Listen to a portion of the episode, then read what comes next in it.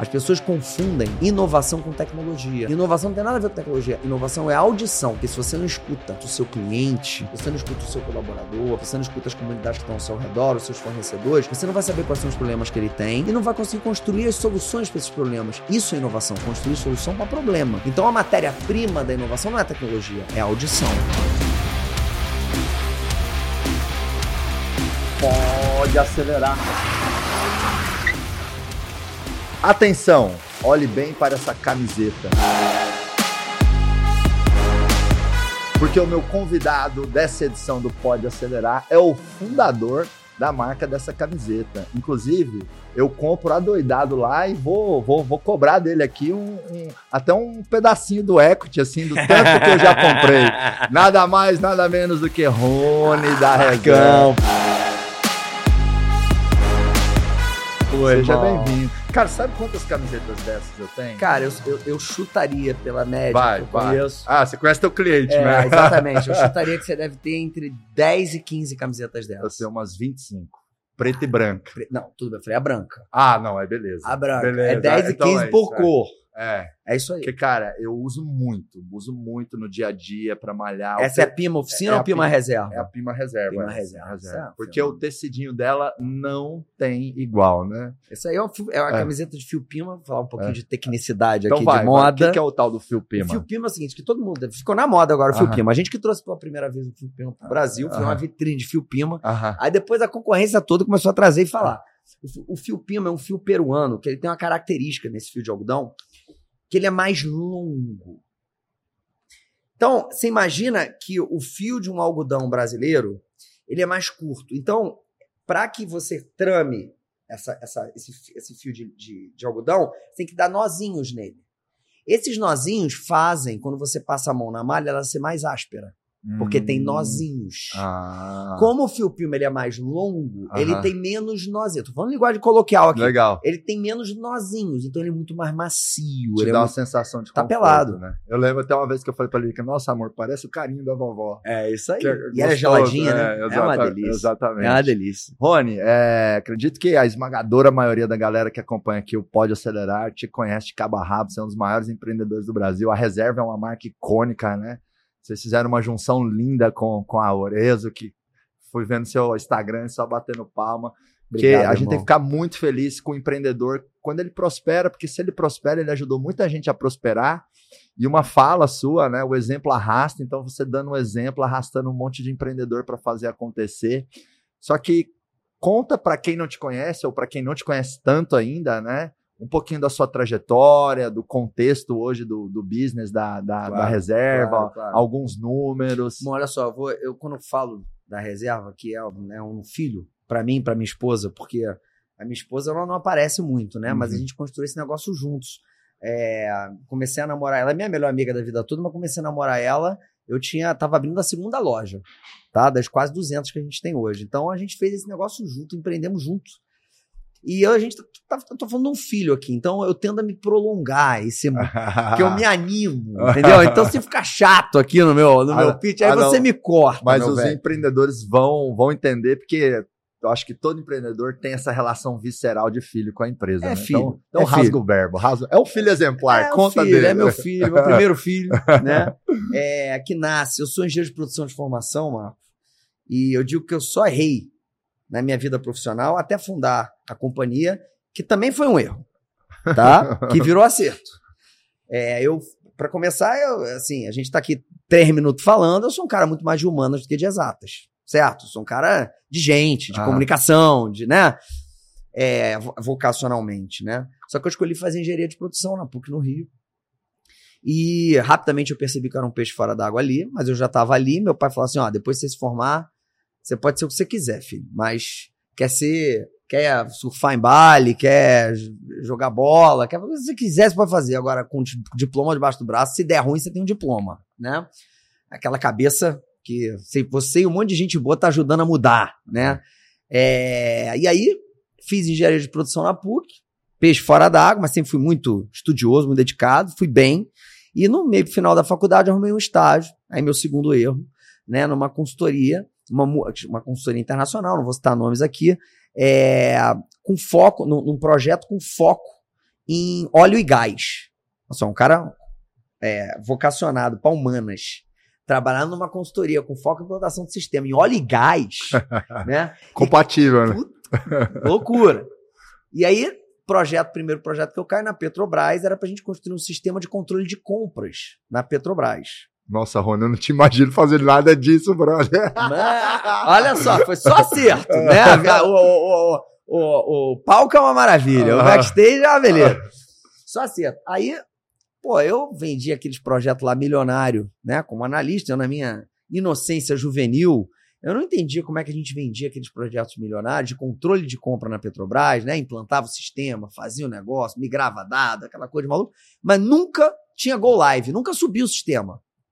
Aí hoje eu entendo um pouquinho, né? Porque aqueles caras que contratavam a gente foi tudo preso. Todos esses caras que se conheceu aí, que foi preso na Petrobras, os caras não queriam controlar a compra, né? E, e aí, nesse meio de caminho aí, eu tô um dia na academia de ginástica com um amigo, e tinham cinco caras usando a meia bermuda. Ninguém nem comentou um com o outro que estava usando a meia bermuda, num espaço de alongamento de academia, que sei lá, devia ter 50 metros quadrados. E a gente brinca que esse foi o dia D, né, Marco? Porque a brincadeira que a gente fez ali foi que ou havia um problema de demanda reprimida de marca, ou seja, pouca, pouca oferta para muita demanda, ou havia um problema de demência coletiva. Todo mundo é louco, não está usando a mesma roupa e nem repara. Vamos fazer uma bermuda? Vamos fazer a bermuda. Ah, beleza, empreendedor. Nem sabia que eu era empreendedor, não sabia nem o que significava empreendedor, empreendedorismo, naquele momento, né? E eu comecei, como é que eu vou arrumar alguém para fazer a bermuda, né? Acho que veio a primeira grande lição que eu tomei na minha vida. Porque normalmente as pessoas têm, né, vou fazer um curso de, de corte e costura, vou contratar uma costureira, vou alugar uma sala. Falei, cara, eu por simplesmente cheguei da academia, tirei a minha bermuda, tinha um CNPJ da indústria na etiqueta de ensinando como lavar, né? Entrei na internet, achei a indústria, ficava em São Gonçalo, no Rio. Liguei pro cara no dia seguinte, agendei, fui eu e Fernando para a indústria. Chegamos lá, disse a bermuda que eu queria fazer, não dava para fazer, porque falou que eu precisava de uma ficha técnica, arte, em vetor, sei lá do que, eu não sabia usar nada daquilo, e que eu precisava voltar com aquilo pronto para ele fazer a bermuda para mim. E fui embora da fábrica com o Fernando, meu amigo que estava comigo na academia, meu sócio até hoje. P da vida. Pô, queria sair de lá vendendo já, velho. Né? Comichão que dá na nossa barriga, né? E o Gabriel Pensador, na época, tinha acabado de lançar um CD que chamava Seja Você Mesmo, mas não sempre o mesmo, que tava super estourado, que tava no console do meu carro. E eu olhei o, o CD, eu falei, Fernando, a gente vai voltar, vou fazer a bermuda agora. Eu, como assim, tá maluco, velho? Não, vamos embora agora. Falei, ó, não tem Corel, não tem Photoshop, você tem Word aí? Falei, tem. Então me dá aí. Aí escolhi a tipografia lá, nada muito melhor do que o Marial, e escrevi Be yourself, but not always the same. Depois, se der no vídeo editar, bota a foto aqui, eu mando a foto da bermuda tá, pra vocês botarem. Legal, legal, legal. Transformou e... a capa do CD pro inglês. Pro inglês. Olha como boa, a gente era criativo. Boa, boa. Muito criativo. É a modelagem do empreendedor. Exatamente. Mas uma tipografia horrível. E, Rony, na hora que você falou de CD, você entregou a idade da companhia, né? Antiguinha, né? Tu, eu falei do quê? Você falou do CD do, CD. do Opa, Pensador, a companhia né? tem 16 anos. É, foi... Isso aí foi, é, foi exatamente nesse período. Deve ter, isso Legal. aí deve ter acontecido em 2005, né? Para 2006. E aí é, a gente volta, faz essa bermuda, pega, começa a vender para amigos, depois vem uma coleçãozinha de camisetas, aí o, o bichinho do empreendedorismo começa a ficar mais comichão ainda, a gente se descobre apaixonado por isso, peço demissão da empresa que eu trabalhava, Fernando... No começo você vendia pros amigos na, porta, na unha. Sacola, velho. Sacoleirão. Sacola. É assim, gente, é, pra galera que tá escutando a gente aqui, nunca vai ter condições ideais de temperatura e pressão. Nem hoje tem. Com esse tamanho que tem o negócio, empresa de estado em bolsa, não tem condição. Para fora tem que parecer ter. Para dentro, sempre vai ter ponto cego. Você tem que fazer. E aí sair de sacoleiro, na mala do carro, da academia, da faculdade, do trabalho no começo, porque ainda estava lá, né? E assim começou. E eu tenho um orgulho, Marcos, porque é, o dinheiro que a gente botou no negócio foi esse dinheiro. Botou 3 mil meu, 3 mil do Nandão, na época. Né? Tudo bem que 3 mil na época não é hoje 3 mil. Deve ser uns 10 mil, 12 mil, né? Mas esse é o investimento. O resto foi bootstrapping, o negócio foi fazendo dinheiro, né? E, e aí eu pedi demissão do meu trabalho, o Fernando pediu demissão do trabalho dele, e nosso primeiro escritório foi na casa dos meus pais. Eu tinha essa sorte, meus pais eram classe média média, mas cama, comida e roupa lavada eu tinha. Então, é. E, e tinha vendido as bermudas toda, então eu devia ter, sei lá, gastamos seis e tinha 30 no banco. Falei, Nandão, nós temos três meses para fazer esse negócio virar com esse dinheiro. É, o que, que consultor sabe fazer bem pra caramba? Planilha e PowerPoint. Uhum. Então eu fiquei no quarto da casa dos meus pais fazendo uma planilha, um business plan maravilhoso, né? E meu pai um dia chega no quarto, fala: que, que business plan é esse aqui? Comecei a mostrar, ia faturar, sei lá quantos bilhão por mês, e nananã, e nananã. Aí meu pai vira para mim e fala: essa planilha tá linda, mas sabe o que, que vocês fazem com ela? Eu não vou falar aqui no programa, no, no, no Ah. podcast. Ele rasgou o verbo. Ele falou aquilo que você imagina. Ele falou: vai pra rua, fazer produto, marca, vender. Quando você não souber mais de onde tá vindo o pedido, você contrata alguém pra fazer essa planilha pra você. E Que aquilo legal. virou um mantra, mano. Que legal. Que conselho, hein? Pai é pai, né? Mas isso é. A gente tá falando aqui com um monte de empreendedor. Claro, total. Às vezes a gente total, gasta tempo com a bunda na cadeira, Sim. fazendo planilha, Total, né? Quando a gente tinha que estar na rua vendendo. total. Então, esse insight pra mim foi muito poderoso. Muito. Aham. E, mas naquele momento teve uma coisa que a planilha foi boa. A gente sabia fazer conta, né? Aí eu não era vocacionado engenheiro, mas me formei engenheiro, né? Então aprendi a fazer conta. E eu percebi que a gente estava falando backstage aqui que varejo não quebra no lucro ou no prejuízo. Varejo quebra no caixa. Porque você desconta no DRE o custo da mercadoria vendida, não comprada. Então, se você compra mais do que você deve, você quebra por falta de capital de giro. E no país de um juro de 13,5 ao mês, ah, né, ao ano, velho, É todo negócio que precisa de estoque tem um desafio adicional, né, absurdo. O dinheiro não aceita desaforo at all no nosso É. país, né? E aí a gente pensou, cara, eu preciso ter uma saída de escala antes de abrir a loja. Eu preciso vender esse negócio como um pedido, business to business, porque isso vai me fazer caixa. Por mais que a margem seja menor, eu vou fazer caixa. E a gente começou vendendo o nosso produto para lojistas multimarcas, revendedores, né? A gente mapeou isso na internet, na época as marcas divulgavam nos seus sites quem eram os seus lojistas, olha isso. E aí, isso aí serve também para quem está escutando. Ah, mas não sei para quem vender. Cata na internet, velho, fuça.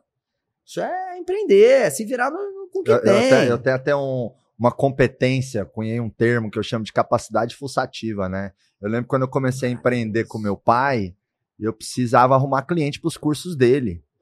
Aí fui fuçar no Google, descobri um tal de Google AdWords, entrei lá no Perguntas e Respostas, no manual do Google, investi 50 reais, gerou, gerou lá uns leads e eu faturei uns 500 reais.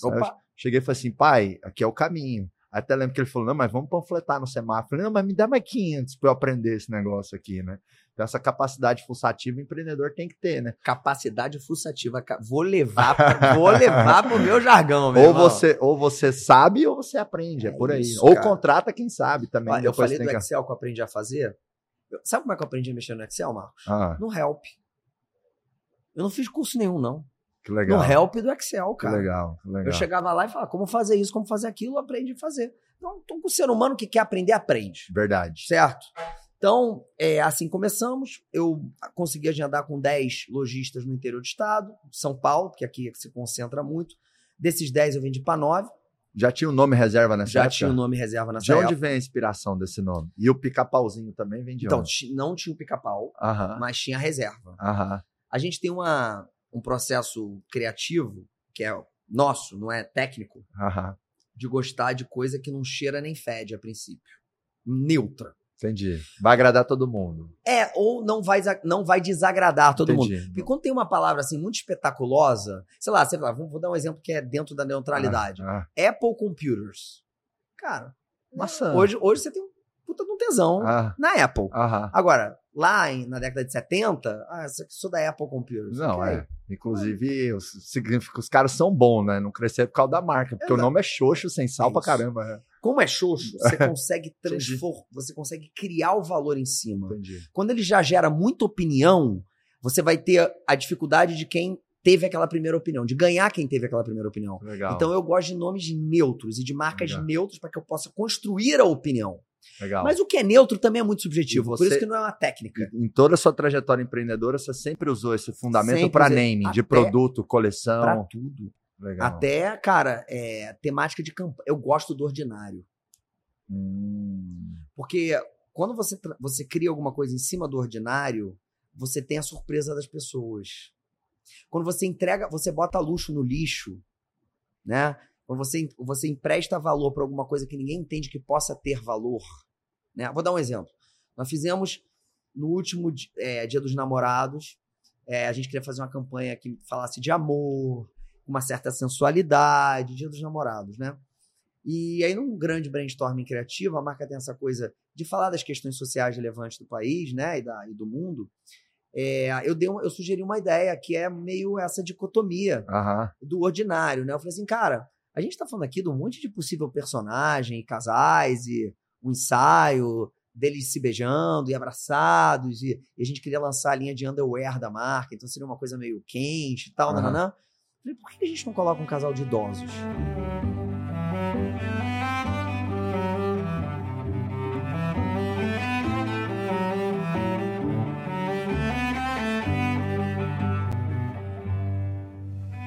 Mas sem legenda. Assim a gente vai falar do etarismo.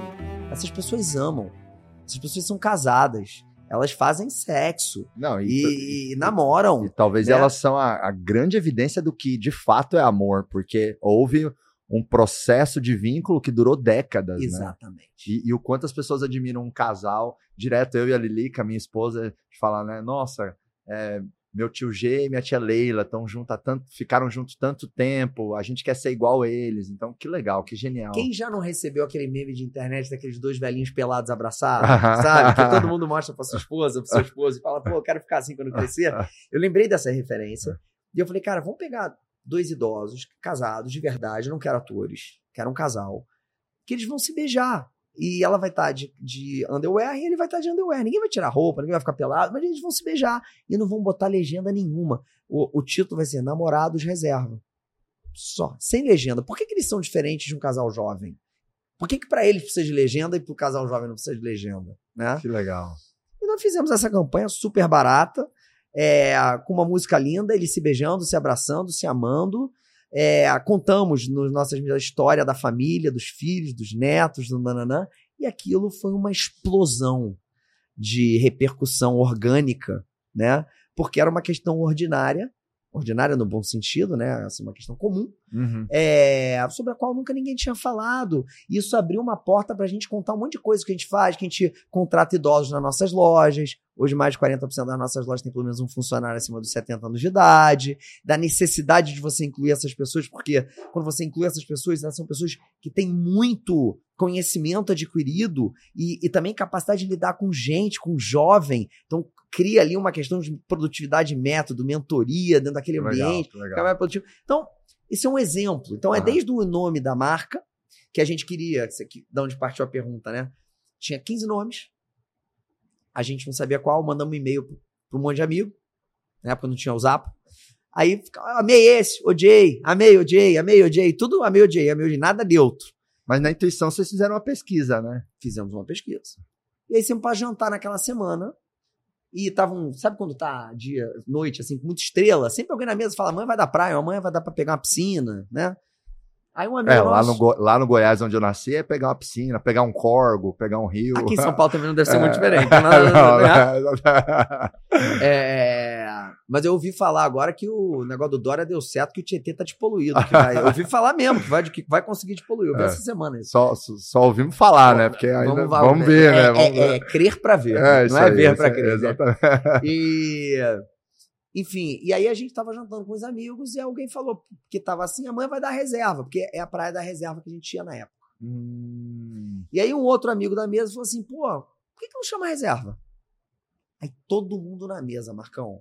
Pô. É, legal. Bom, sabe que te ouvindo aqui, eu quero capturar uma lição.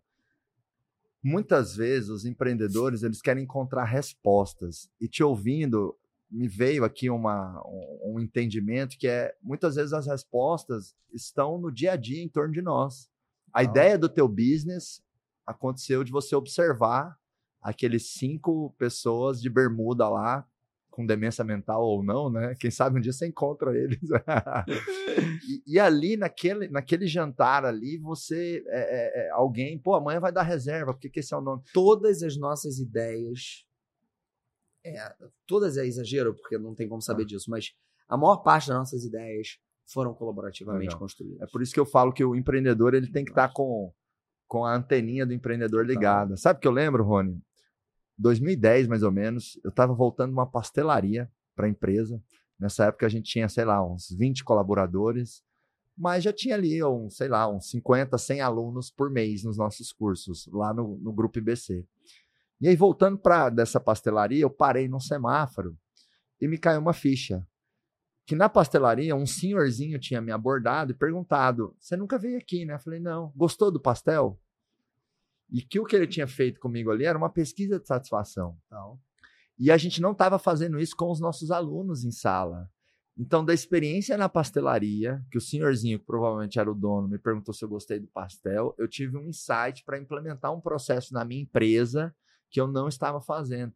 Então, por isso que eu falo que, de certa forma, o cérebro do empreendedor, pelo menos um pedacinho dele, nunca tira férias. Totalmente. Porque pode aparecer na tua frente um novo produto, uma nova ideia, um processo, Totalmente. um fornecedor, alguma mas, coisa. Mas isso tem a ver também com amor pelo que você faz. Porque quando você é apaixonado pelo que você faz, você é profundamente curioso. Legal. E aí a tua antena não desliga. Legal. Boa. Boa. Tem gente que sai de férias, fala, não, eu desligo completamente. Eu Exato. não atendo o WhatsApp, eu é. não atendo o celular. É porque o cara não ama o que faz. Exato. Entendeu? Então, como você quer que o seu negócio seja melhor, porque você é completamente apaixonado por ele, tudo é insightful. Legal. Quantas vezes você não teve uma, uma, uma supervisão pro seu negócio, uma exposição de arte? Legal. Assistindo um filme. Né? Porque você não. A tua antena não desliga, você correlaciona. Automaticamente você correlaciona. Isso é legal. E são esses fatos do cotidiano pequenos e simples que surgem as melhores ideias. Mas sua sacada foi perfeita. O que mantém essa antena ligada é o amor e a paixão Totalmente. que você tem no que faz. Por isso né? que é importante você gostar do que você faz. Né? Assim, é, também é um, é um dilema, é quase um dilema contemporâneo essa questão, né?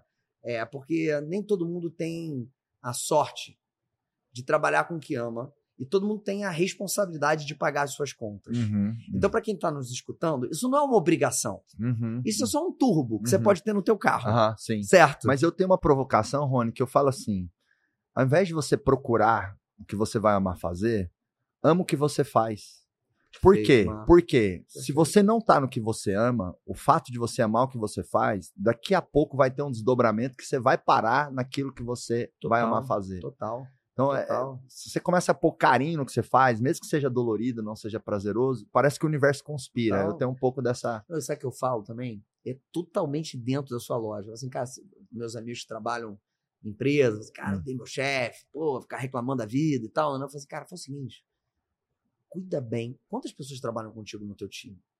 Dez. Cara, trabalha para cuidar bem deles pra caramba para escutar eles em tudo que eles falam, para construir coletivamente com eles, para fazer coisas legais com eles. Se você estiver cuidando das pessoas que trabalham para você, que são seus liderados, o propósito vai nascer aí e o amor pelo que você faz vai nascer. Porque ninguém que está trabalhando de maneira afetuosa com um grupo de pessoas odeia o que faz. Você é, concorda? Concordo. Vai ter é. coisa chata acontecendo no teu dia. Sim, sim. No meu dia acontece também, ah, no teu não acontece? Sim, sim. Então, mas se você está trabalhando de maneira afetuosa com um grupo de pessoas, cara, é impossível você é. odiar o que você faz. É, não podemos confundir amar o que faz como algo que você não vai ter ao longo do seu dia, tarefas Chateação tarefas chatas, desprazerosas claro. e tudo mais. Óbvio. E Rony, e aí naqueles nove vendedores lá que você foi, Ali, ali você começou a escalar, ali escalonar a tua venda.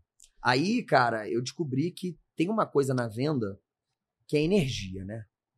Eu tô aqui contando a minha história. Eu falei hum. lá no Giants e repito ah, aqui. O dia que eu contar a minha história e não botar pelo menos 10, 20, 30% das pessoas que estão escutando arrepiada, é que eu tenho que largar meu negócio. Porque eu não tô, eu não tô, eu não tô apaixonado por ele. Entendeu? Então, eu, essa energia daqui do microfone é a energia que eu ia lá vender meu negócio. Só que eu não era a reserva que todo mundo conhece hoje. Entendeu? Pô, mas eu vendia como se fosse. E aí tem essa energia que cria ao redor, que tem gente que chama de pena, né? O cara fica com pena de você. o cara tá precisando tanto vender, né? Tá Deixa eu comprar uma bermuda velho. desse menino. umas né? bermudinhas aqui, filho. Vou te ajudar, né? Mas não tem problema nenhum. Não tem problema, é. nenhum. Mas tem uma energia também que pega nas coisas. Porque depois eu vendia pro dono, pra dona da loja, né? Ia embora e essa entregava o produto, e esse produto era vendido pro vendedor, vendedora que nem me conhecia. E aí eu acredito nessa energia cósmica, Uhum, celestial, uhum. que cria um ciclo virtuoso de valor que toca nas coisas, porque não tinha marca, o produto era médio para ruim, né? Mas começou a vender. E aí eu fiz um outro showroom, vendi para mais 10, vendi para mais 10, vendi para mais 10, até que eu tinha uns 60, 80 lojistas multimarcas. E aí chegou a hora de eu poder ter uma loja própria, porque o estoque, eu acabei não Ah, falando você isso. não começou com loja própria. Eu comecei vendendo por multimarca por isso. Por quê? Porque tinha o mínimo dos fornecedores. Para eu fazer essa camisa, eu tenho que fazer no mínimo 300. Aham, aham. Então, se eu começasse com uma loja, ou ia ter uma coleção muito pequena, uma profundidade de grade muito grande, e não ia atrair o cliente, Aham. porque não- não tem variedade. Sim. Ou ia ter a coleção do tamanho que tem, com a profund... que tinha que ter, com a profundidade alta, eu ia quebrar no caixa. Então, eu tinha que ter a saída de escala antes da loja. Olha, isso é um insight importante também. Demais. Você achou Né? o canal de distribuição saí- que te garantia volume de venda. Sabe o que eu faria hoje? Já me fizeram essa pergunta. Se for hoje, você tem esse problema, o que, que você faz? Pré-venda na internet. Desenha a camisa, ou desenha qualquer coisa, qualquer serviço, qualquer coisa. Fala, galera, olha aqui. Vou lançar esse negócio. Tal dia. Não tenho dinheiro, mas sou apaixonado. Meu currículo é esse, esse, esse. Eu vou fazer isso, isso, aquilo. Esse é meu sonho. Se você comprar agora, você vai ter tantos por cento de desconto que você vai viabilizar o meu negócio. E eu, mas eu só vou te entregar daqui a 3, 4 meses, porque é o meu tempo de produção. Topa. Vocês vão se surpreender com a quantidade de pessoas. Porque, Marcos, a maior parte de nós somos bons, cara. Uhum, uhum, uhum. A gente lê coisas no jornal que nos fazem acreditar ao contrário, mas a maior parte de nós somos bons. As pessoas apostam, elas querem acreditar. Inclusive, Rony, nessa, nessa escalada, né? A reserva hoje está com quantos colaboradores? Hoje são quase 3 mil colaboradores. É, são é, 205 lojas. A gente Uau. deve terminar o ano com entre 240 e 250 lojas. Esse é o único número que eu não consigo dar exatamente, porque eu não sei se eu vou achar o ponto, mas é, Aham, temos orçamento para isso, Aham. né? Vai sim, depois que vem no Pode Acelerar, tudo Ah, dá certo. garoto Tudo dá Glória a Nós temos aqueles lojistas, primeiros nove lojistas, hoje são 1.500, Uau. tá? Mil- 1.500 PDVs, pontos de venda. E temos o que a gente chama, que eu gostaria de fazer o convite aqui, porque eu sei que é super o perfil do seu público, os nossos sócios locais. Hum, Nossos sócios locais são nossos franqueados, que a gente entende como sócio local por quê? Porque diferente da franquia tradicional, ele não é meu sócio só dentro daquela loja. Ele é meu sócio naquele CEP. Então, ele opera um last mile logístico. Ele compra para Hum. vender na internet naquele CEP, além de na loja. Ah. Então, todo mundo que entra no meu site para comprar no CEP daquele lojista, a venda é dele. A venda é atribuída para ele. Ele compra uma região. Se ele tem o estoque, ele fatura da loja dele. Se ele não tem o estoque, eu faturo para ele e comissiono ele, porque é dele. Uhum. Ele que fez aquele clientela, ele que tem que cuidar daquela, daquela, Uhum. daquele cliente Uhum. e fazer aquele pós-venda que, enfim, a gente vai falar sobre isso aqui, que é a grande parte do nosso negócio. Então, é, esse negócio de sociedade local está crescendo muito. A gente, em dois anos, tem hoje 70 sócios locais. Nós tínhamos E como é que você dimensiona o tamanho do CEP do cara? É, normal, depende do, do município, depende Ah, do estado, sim, sim, tá? sim. É, mas normalmente é um raio de 20 a 30 quilômetros quadrados. Dentro daquele raio de 20 a 30 quilômetros quadrados, é dele a Em venda. torno dele. E a gente tem dados que indicam que, a partir do momento que a gente abre uma loja numa, numa determinada região, a venda internet naquela região aumenta 2 mil por cento. Uau. Por quê? Porque a pessoa passa ali, vê Sim, o letreiro, sim, lembra Sim. e vai procurar na internet. Vai, ou comprou e depois compra na internet. Então é justo que aquela. É, esse progresso, pré- esse processo pregresso da venda hoje é muito multicanal, né, Total, Rony? 100%. Não, Eu- não- é eu por te isso pergun- que tem que ser do CEP. Eu te perguntei a quantidade de, de colaboradores, porque a gente estava falando, né, que a maioria das pessoas é boa. E eu acredito nisso, mas tem muitos empresários que sofrem um trauma, uma traição, alguém no financeiro que passa a mão, alguém que vira concorrente e tal, Sim. enfim. E eu quero saber, você também sofreu decepção com pessoas-chave, enfim? Claro. E, e- e- e- e- e- e- e o que te vem de, de, de reflexão ou comentário de como lidar com isso? Porque eu vejo que às vezes isso é, é um dos principais restritores do crescimento da empresa, porque o empresário empresária, ele confia num líder que passa a perna nele, ele, ele, ele deixa de contratar, ele começa a ter falas no sentido Medo. assim, medo, vem o medo. Ah, não, não vou, não vou, não vou crescer a minha equipe, cada funcionário é mais uma dor de cabeça. Eu falo o contrário, né? Cada funcionário você aumenta a tua mina de ouro, né? Não. Se você souber gerir, Não. liderar, engajar esse time. É fonte humana, não é recurso humano. Legal, uau. Fonte de energia, de sabedoria, de progresso, De resultado, resultado, de de felicidade, né? Qual- coletividade. Então, cada comunidade. colaborador, você aumenta a sua fonte humana. Exatamente. Pô, arrepiei aqui, viu? O nosso departamento. Se o teu objetivo é fazer arrepiar, Mano, o, gol. nosso, o nosso departamento não se chama departamento de recursos humanos, se chama departamento de fontes humanas. E faz diferença esse ajuste na, Total. na- Sabe como é que chama o nosso time de serviços gerais, o pessoal Como? de limpeza? Cuidados e bem-estar. Maravilhoso. Tem quatro pessoas hoje no time Maravilhoso. e eles são tão importantes pro negócio, porque se o banheiro não tiver limpinho pros empresários Opa. que vão no acelerador empresarial, tiver um cafezinho pros colaboradores, e eles convertem, hein? Convertem, porque tal empresário lá no acelerador empresarial no banheiro, eles pegam e falam assim: "Nossa, essa empresa nossa aqui é maravilhosa. Tudo que o Marcos fala lá no palco a gente vive aqui. Esse aqui é o emprego da minha vida. É isso. Ó, se ele mano. falar pra ele comprar alguma coisa, se ele falar pra você comprar alguma coisa, compra. Porque é o, é o melhor chefe, o melhor patrão que eu já tive. Então, assim. Ó, vou falar uma coisa que eu costumo falar pra, assim, pra gente que eu gosto muito. uhum, e você é um caso. Que é uma frase que meu avô me falava. Ele falava assim: Rony, Deus e o diabo mora nos detalhes. Você escolhe quem você quer colocar lá. Que legal. Uau. É no detalhe para onde ninguém olha que aquela pessoa que precisa olhar vai olhar e vai gerar valor para você, para sua vida, para seu negócio, para sua nanana. Então, é tudo, tudo, tudo gera ou tira valor. E a gente tem que estar num ciclo virtuoso de criação de valor Aham. e é na nossa vida. Isso eu não tô Aham. falando de negócio não. Aham, Tô aham. falando da nossa vida. Então, quando você cuida e você quer, é como você falou, bem-estar e Time de cuidados e cuidados bem-estar. e bem-estar, cara, isso faz uma diferença. E, e digamos que o papel higiênico não tivesse limpinho, tá?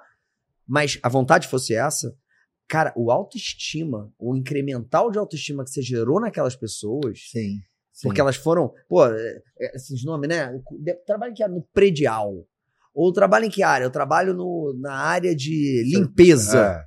É. É, ou eu trabalho na- Serviços gerais. serviços gerais, né? É. Então, assim, pô, cu- cuidado com a autoestima no detalhe. É.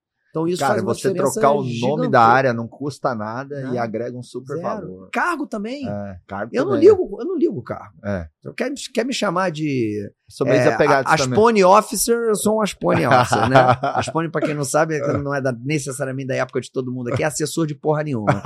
É, então, é, então tô não ligo o cargo. Então, assim, olha, tem lá é, plano de cargos e salários, ou você é coordenador, você é gerente, você é diretor, etc. Depois disso, o nome que você quiser colocar, qual o nome que você quer colocar? Se isso vai te fazer, Bem- aumenta. Eu, eu, eu eu- a- essa questão da autoestima é um assunto que eu estudo muito Uhum. na- no, no tempo que tenho, né?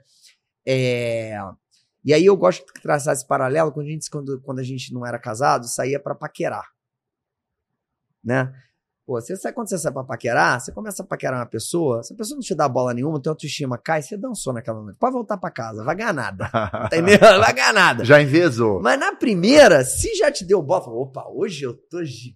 O peito já ficou orgulhoso. Hoje vai ser. Opa! Traz o champanhe, Só né? tá Vamos- difícil de lembrar essa época que eu paquerava. mas Exatamente, eu tá tô muito. Tamo bem, tamo bem. É, pô, vou fazer 15 anos de casado. Mas enfim, mas Sim, a autoestima, gera autoestima. que gera. É um ciclo pra cima ou pra baixo. virtuoso. Legal, legal. A gente tem que buscar o tempo todo no nosso negócio. Eu penso assim: os ciclos virtuosos e Legal. não o ciclo de pobreza, Uhum. né? Hum. É, enfim, então é, é, é, é a forma Legal. que eu penso. Rony, E, a- e o medo, só É. respondendo a sua pergunta, Decepção com pessoas. cara, eu. As pessoas gostam muito de falar de treinamento. Treinamento é uma coisa muito importante. Uhum. né? Posso aqui, a gente pode fazer outro podcast pra falar de todos os treinamentos que a gente dá na empresa. Aham. Agora, ao falar de treinamento, a gente esquece do que, na minha opinião, é o mais importante, que é o recrutamento. Uhum. Então, assim, é, as nossas empresas são empresas, e eu posso falar da sua empresa porque eu conheço ela suficientemente bem, são empresas movidas pelo propósito. Uhum.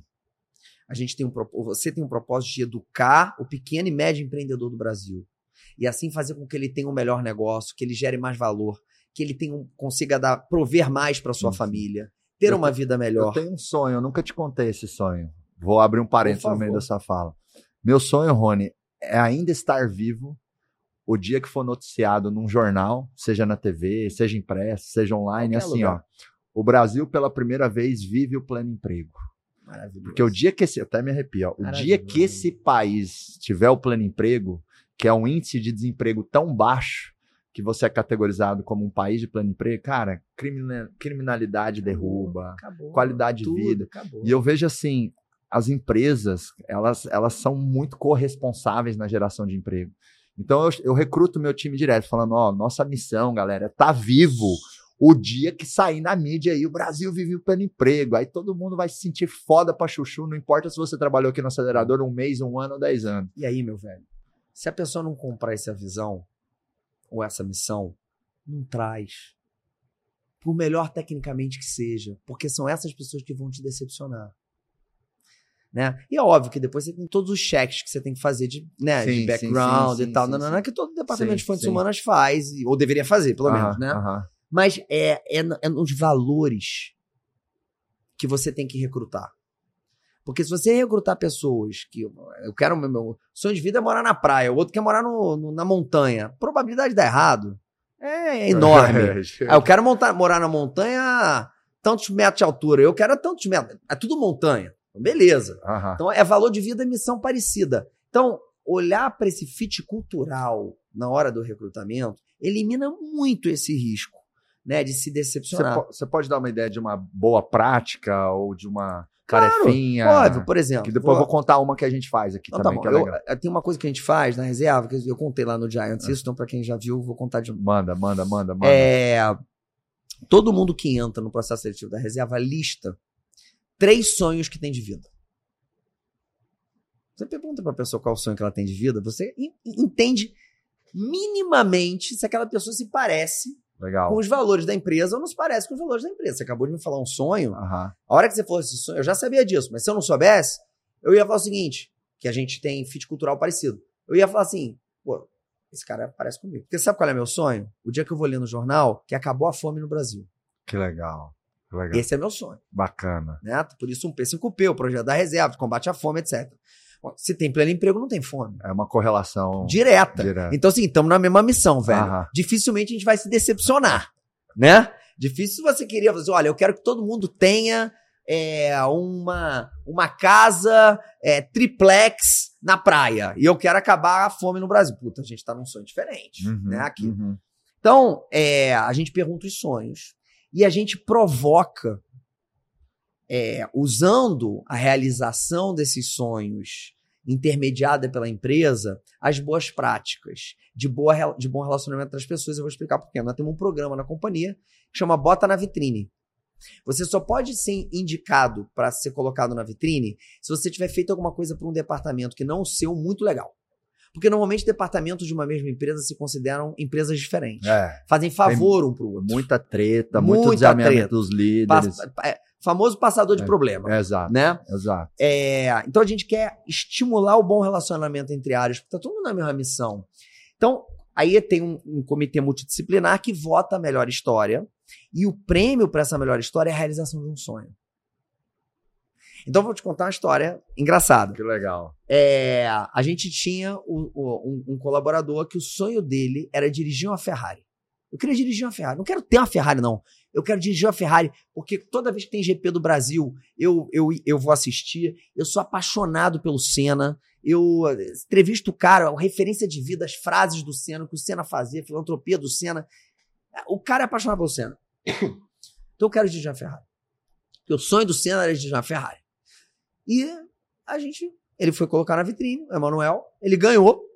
A gente gastou 400 reais. Ele dirigiu uma Ferrari aqui em São Paulo por quatro horas. E aí, no dia de reserva, que é o nosso evento, convenção, uma vez por ano, em setembro, fechou a, a apoteose esse ano passado. Bem legal. A gente traz o cara, coloca o cara no palco e faz um arquivo confidencial da vida dele, mostrando e realizando e traz família. Que legal. Traz pai, traz mãe, traz esposa, esposa, filho, filha. Por que, que a gente faz isso, Marcos? Porque quando eu era pequenininho, meus sócios eram pequenininhos, quando meus pais eram reconhecidos no trabalho, eu tenho, por menores que fossem os cargos deles ou maiores, na minha cabeça uma memória, meus pais eram super-heróis. Que legal, que legal. Isso vale mais do que qualquer coisa.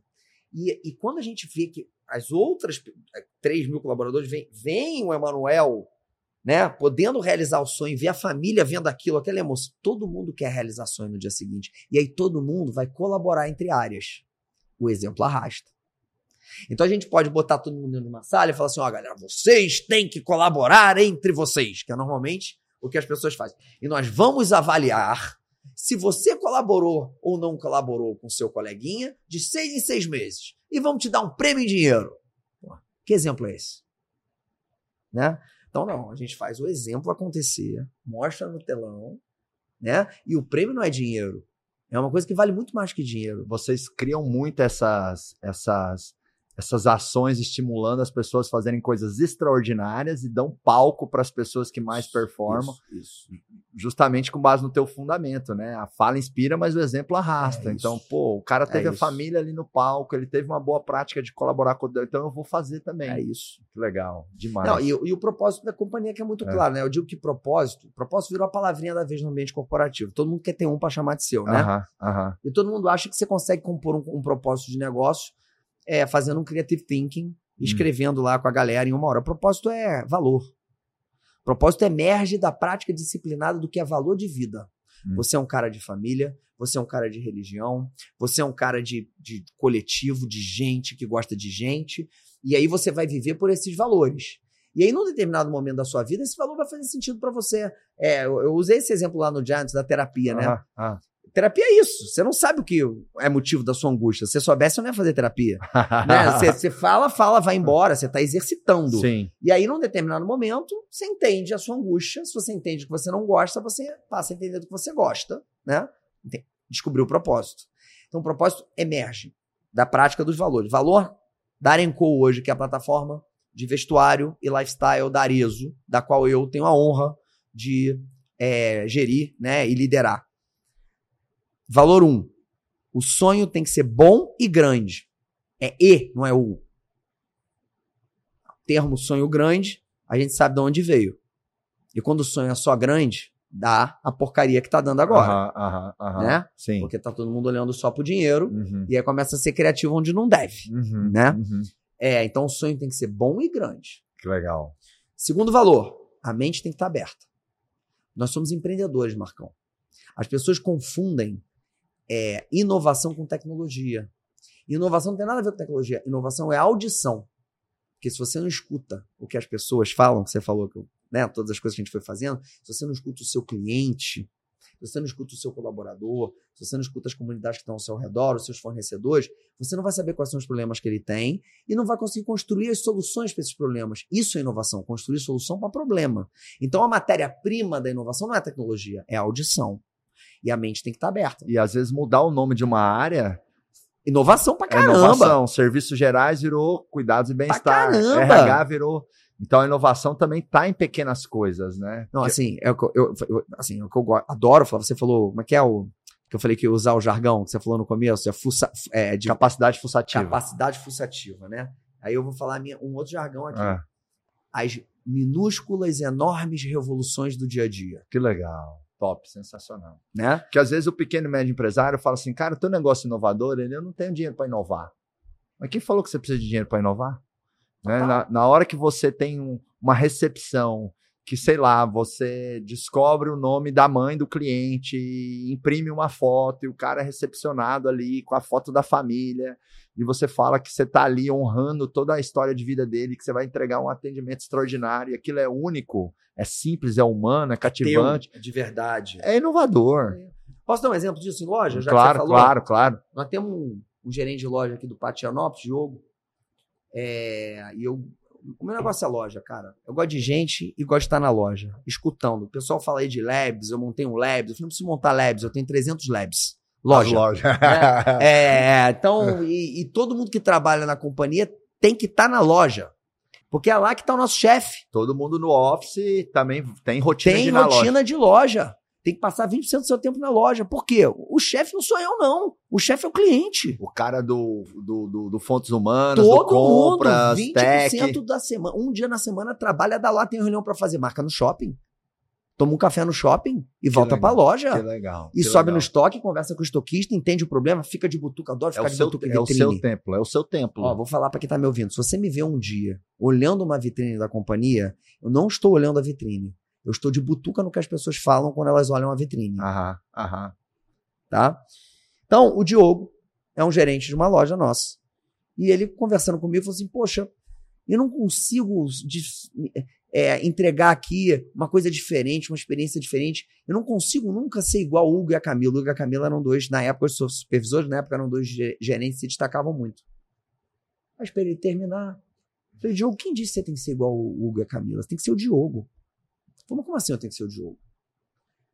Eu falei, cara, onde é que você mora? Eu eu moro com meus pais. Tem alguma coisa na casa dos teus pais que acontece, que só acontece na casa dos teus pais, que é legal pra caramba? Tem. E o quê? Toda quarta-feira à noite, minha mãe faz um pão de queijo de, de forno, aquele que é de tabuleiro, que é uma receita dela, que era da mãe dela, que é uma coisa maravilhosa. A gente, ela faz pão de queijo com guaraná, vem todos os meus irmãos que já são casados, pra gente jantar junto, o pão de queijo com guaraná. E ela bota uns toppings na mesa, um, um requeijão pra passar, uma goiabada, nananã, e é uma coisa de maluco o pão de queijo. Eu falei, pô, por que você não pede pra ela fazer uma bandeja a mais? E na quinta, você faz o dia do pão de queijo na loja e chama teus clientes pra vir comer o pão de queijo da tua mãe, com guaraná. Que legal. Quanto custa? Tira do fundo de caixa, compra os ingredientes, dá pra ela e pede pra ela fazer. Posso fazer isso? Claro que você pode fazer isso. É isso que o Hugo e a Camila fazem. Coisas que são a verdade deles. Quinta-feira é um dia péssimo de vendas, Marcos. Péssimo de vendas, tá? Quinta e sexta. Sexta é pior ainda, tá? Que sexta é Pátio de Higienópolis, eu sou judeu, né? É uma região que tem muitos judeus. E sexta-feira é o Shabat, é o dia do descanso. Aqui Então- de sexta é ruim de venda lá nessa, nessa loja. É, quinta e sexta são Ou, fracos. ou, ou é um comportamento padrão das lojas? Não, Ou não, não, não. Naquela loja, é. sexta-feira é um dia muito ruim. Ele, ele não fez na quinta, ele fez na sexta, tá? É. Sexta-feira, da semana, duas semanas depois que ele começou a fazer, ele foi a primeira loja que mais vendeu na rede. Com uma distância de 15 vezes venda da segunda. Uou, explodiu. Em um mês, ele era a loja que mais. Ele era, na- antes de fazer, sei lá, talvez a vigésima loja do grupo. Ele era a loja que mais vendia no Brasil. Uou. por causa de um pão de queijo. Não. Por causa da verdade. Por causa do amor, da sinceridade, da história. Que era verdadeira, né? E aí depois ele trazia a mãe. Aí ele começou a criar outros rituais. Aí ele começou a chamar clientes que tinham, uma- tinham fe- ou faziam uma coisa legal ou tinham um negócio para contar para os outros clientes fazer networking dentro da loja. E aí ele começou a mudar aquela infraestrutura que ele criou sempre ao redor do pão de queijo. Esse pão de queijo aí é um exemplo clássico de inovação sem tecnologia. 100%. Fazer pão de queijo. Isso aí é audição. Isso aí não é inovação. Então, é assim, é essa a cultura que a gente busca incutir na nossa empresa. Liberdade para as pessoas serem elas mesmas.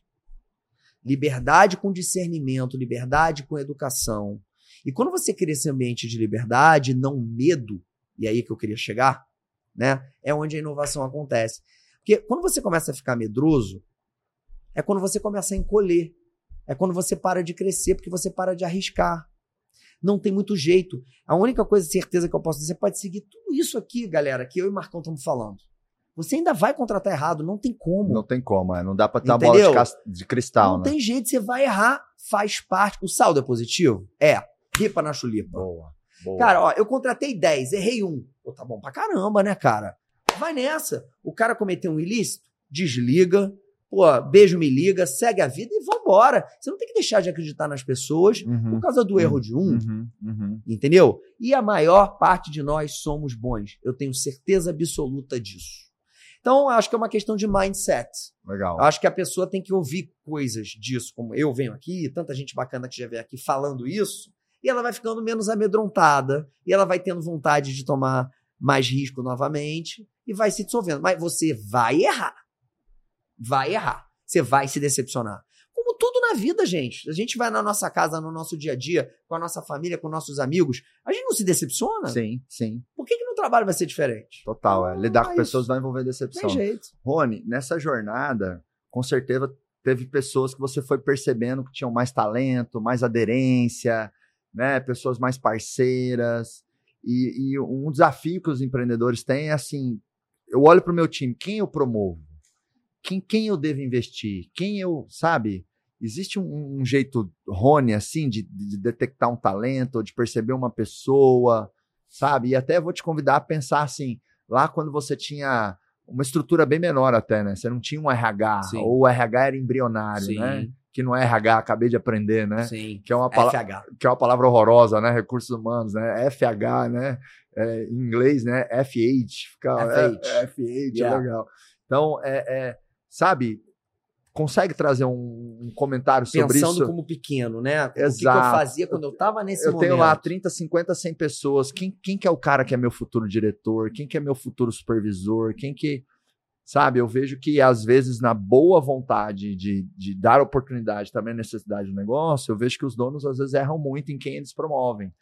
Vou e- falar uma coisa aqui. e faz parte, porque tudo tem erro e acerto. Gente. Acho que você matou a pau no saldo. É só, o dá- saldo. É o saldo tem que estar positivo em tudo. Na contratação é saldo e na escolha dessas pessoas também é saldo. É saldo, exato. Tudo Tá? na vida eu acho que é saldo. Tudo é né? saldo. É, tudo é saldo. Tudo é saldo. É balanço. É exato, Né? exato, exato. Enfim, é, eu tenho certeza absoluta que todo mundo que escuta a gente aqui, que tem um negócio pequeno, médio, grande, enorme, gigante, reconhece os diferentes. Tem dúvida. Se fechar o teu olho aqui, porra, Marcão, quem são as pessoas que são diferentes no seu negócio? Cara, que puta. Essa pessoa está fazendo uma diferença gigante, está deixando um legado para o seu negócio, além da sua tarefa operacional. Gera um ambiente diferente, entrega coisas diferentes para além do que é demandado para ela. Todo mundo sabe que é diferente. Tem uma taxa para isso que eu escutei uma vez uma palestra que eu recomendo que todos busquem no YouTube do Carlos Brito quando ele era presidente da Embev. Aham. É, e ele fala que são os diferentes, eles calcularam, são 2% em média das empresas. São os realmente, são as pessoas realmente diferentes. São os divergentes São ali. é o, o- e- e, assim, tem uma frase que eu adoro, que pode soar um pouco agressiva, mas eu acho que é uma grande verdade. Eu, Marcão, no meu estilo de liderança, eu prefiro segurar louco do que empurrar burro. Eu também. Somos dois. Muito melhor. Entendeu? Agora, o louco dá mais trabalho, Uhum. mas também dá mais be- benefícios. Aham, aham. né? Então, assim, esses loucos que dão trabalho, entregam muito e são muito inovadores e deixam um legado para sua companhia, não existe uma forma melhor. Primeiro, o reconhecimento. As pessoas buscam reconhecimento. Uhum. E reconhecimento não é só você chegar lá, toma aqui uma medalhinha para você. Reconhecimento, ah, mas não tem dinheiro para fechar a apoteose que nem você fechou, Rony. Fecha a padoca. Pega uma mesa na padoca Uhum. pede uma, um pouco manteiga com, com, com, com café com leite para cada um, grava no celular um depoimento da família do camarada, abre o teu laptop, o teu próprio celular e passa o depoimento para todo mundo escutar na padoca comendo pão com, pão com manteiga. Reconhecimento. Faz algo memorável com o caixa que você tem. Exatamente. Faz com que você tenha. Não precisa de dinheiro. É uma questão de disponibilidade emocional, não é uma questão de disponibilidade financeira. Uhum, uhum, Tá? uhum. Então, reconhece aquela pessoa na frente dos outros. Primeiro, porque para ela é importante. Segundo, porque para os outros é importante. Porque quando ela é reconhecida. Efeito Guga. Guga ganhou Roland Garros, o, o tênis é um esporte de elite. Caro pra caramba. No dia seguinte que ele ganhou Roland Garros, se jogou lá no Saibro, toda criança, é, homem, mulher, branco, negro, amarelo, índio, rico, pobre, todo mundo queria ser tenista. Porque ali é a força do exemplo. Então, quando você coloca o cara na mesa da padoca e, e bota ele ali em evidência para todo mundo no dia seguinte, quer saber como é que faz para se destacar que nem ele. Isso gera um ciclo virtuoso. Essa é a primeira coisa. Reconhecimento. Não, e você vai criando pessoas referência na equipe e tira um pouco do peso também, né? Vai, vai, vai, vai. distribuindo vai- a Exato, responsabilidade. Exato. Vai distribuindo referências. E traz a família. Eu adoro fazer É, isso quando vem filho, filha. Eu falo assim, olha, no palco, hoje é muita gente, né, Ah. cara? Então, o filho a filha tem uma memória do pai e da mãe no palco, e você olha para as 2.500 pessoas, e você fala assim, porra, João, é Maria, Você tá vendo tua mãe aqui? Você tá vendo teu pai aqui? Ele é um super-herói. Todas essas pessoas aqui conseguem ter uma vida legal e, poxa, e dar o que, dá de- dá o que há de melhor para sua família, para os seus filhos como vocês, por causa do papai ou da mamãe. É Então eu queria pedir uma salva de palma das 3 mil pessoas pro João e pra Maria, além do papai e da mamãe, porque eles emprestam o papai e mamãe todo dia para vir trabalhar na empresa. Que memória você grava na cabeça dessa criança, Marcão? Isso não tem preço. Não, e você tá gerando ali na pessoa emoção. E o combustível da, da ação não é razão, é emoção. Tá, propósito, Exato. reconhecimento. É aqui que eu Reconhecimento quero para mim, re- reconhecimento para mim, Rony, pro ser humano é que nem fazer xixi, é necessidade É básica. isso aí. Mesmo um camarada que fala assim, não, não preciso de tapinha nas costas e tal. Vamos lá, por que, que a gente dá um duro danado? Seu, seu filho, sua filha falar, papai, você é meu super-herói, eu te amo, você é meu Só orgulho. por isso, cara. Por que, que eu dou um duro Os danado? bons. Os, bons. claro, que é a maioria. Isso aí. 90, 95%, Isso aí. né? Isso aí. Por que, que eu dou um duro danado pra minha mãe falar assim: nossa, filho, que orgulho de você, filho. Você é meu maior tesouro. Você é o maior acerto da minha vida. Pro meu pai, né, é, falar pra mim: caramba, filho, que, que lindo que você tá construindo. Pra minha avó falar: ô, ô, Marcos, teu avô tá lá no céu e ele tá feliz com o que você tá construindo. Então a gente faz o que faz, cara. Pra eles. É pra eles, é emoção, né? Por isso que eu Total. falo que o nosso porquê tem muito a ver com o nosso porquê. Opa! É, é, é uma coisa que eu ensino que muito coisa. sobre- Outro. Outro jargão que eu acabei de pegar, irmão. é boa, né? Ele é gênio. Porque às vezes a gente fica assim, cara, o propósito, o propósito, o propósito, o teu porquê tem muito a ver com o teu porquê. E por isso que você, consciente, eh, ou inconscientemente, ou intuitivamente, não sei, sempre trouxe muita família. Porque você, você tá ativando o porquê do cara, que é o porquê, né? Eu, eu vou até refrazer uma coisa que eu falei aqui, os bons. Ah. Não. O porquê é também os maus, em Ah. teoria. Eu vou Sim. dar um exemplo aqui. Você já viu algum é, homicida ou narcotraficante ou qualquer pessoa que faça o mal à sociedade, um criminoso, que não ame loucamente e respeite loucamente a sua mãe? Não, não tem. É, exatamente. Até, É por quem? é exato. Entendeu? Então, assim. é- Até no filme dos. Tem filmes de, de narcos e tal, tem aquela coisa, pô, não mexe com a família, hein? Mexeu com a família. Às vezes tinha até uma honra entre eles, que é assim, cara, porra, manda matar o cara, É mas a aí. família não. Não então, toca, né? Exatamente. Entendeu? Então, cara, primeiro reconhecimento. E segundo, cara, assim, eu vou tentar simplificar o conceito, Uhum. porque a gente está falando aqui com um pequeno e médio empreendedor. É um conceito que vem de mercado de capitais, chama partnership, né? Aham. Tudo que é difícil de falar é ruim, né? Seguinte, distribuir a riqueza gerada. Uhum. Isso é bíblico, mano. Uhum. Uhum. Quando divide pão, Uhum. Entendeu, velho? Então, assim, cara, se tem alguém que é diferente, que tá gerando valor pra você, nada mais justo que isso seja compartilhado. Legal, legal. Pô, mas eu não tenho advogado, já me ferrei na vida de botar sócio no meu negócio, eu não quero ter sócio. Cara, pega uma folhinha de pão, escreve assim: olha, se a gente lucrar 10, esse percentualzinho aqui é pra você. Não precisa estar sócio no contrato. Boa, boa. Mas, mas é é legal, mas é legal, é o partnership, é traduzindo pra galera, é criar ali uma parceria, um incentivo de longo prazo. Porque antigamente, muitos empresários tinham um, um super orgulho, Ron, de falar assim: meu negócio é só meu. Que pra mim é uma tolice. É, é- é muito melhor uma empresa ter 20 sócios do que ter um. Óbvio. Agora, existe atualmente metodologias como o partnership de você distribuir ali ações ou Não. pequeno percentual. Ah, eu não entendo do juridiquês, tá? Enfim, vai no papelzinho de pão e honra, né? É isso. O- Porque- Opa! Porque a gente precisa honrar a expectativa que a gente cria na Quem cabeça não das tem pessoas. palavra não vai até a página 2. Vai ficar na 1. Um. Não vai crescer o negócio. Porque aí, isso é mentira. Já vi muito empreendedor por Ah, aí Sim, que sim. outros empreendedores falam, não acredita numa palavra que esse cara te Aham. falar. Esse cara não muitas cumpre. vezes você perde um talento que vira um concorrente porque você pisou na bola. É pô. isso aí. Então é, a gente tem que, inclusive, enquanto líderes, tomar cuidado com a nossa comunicação e fazer algo que eu recomendo frequentemente, que é alinhar a expectativa. Isso aí. Cara, o que você entendeu? Esse é o próximo passo, onde a gente vai, Total, enfim. total. Porque é uma honra enorme, né? A gente poder influenciar o próximo passo das Só pessoas, né? falamos de três coisas. Eu de duas, você de uma.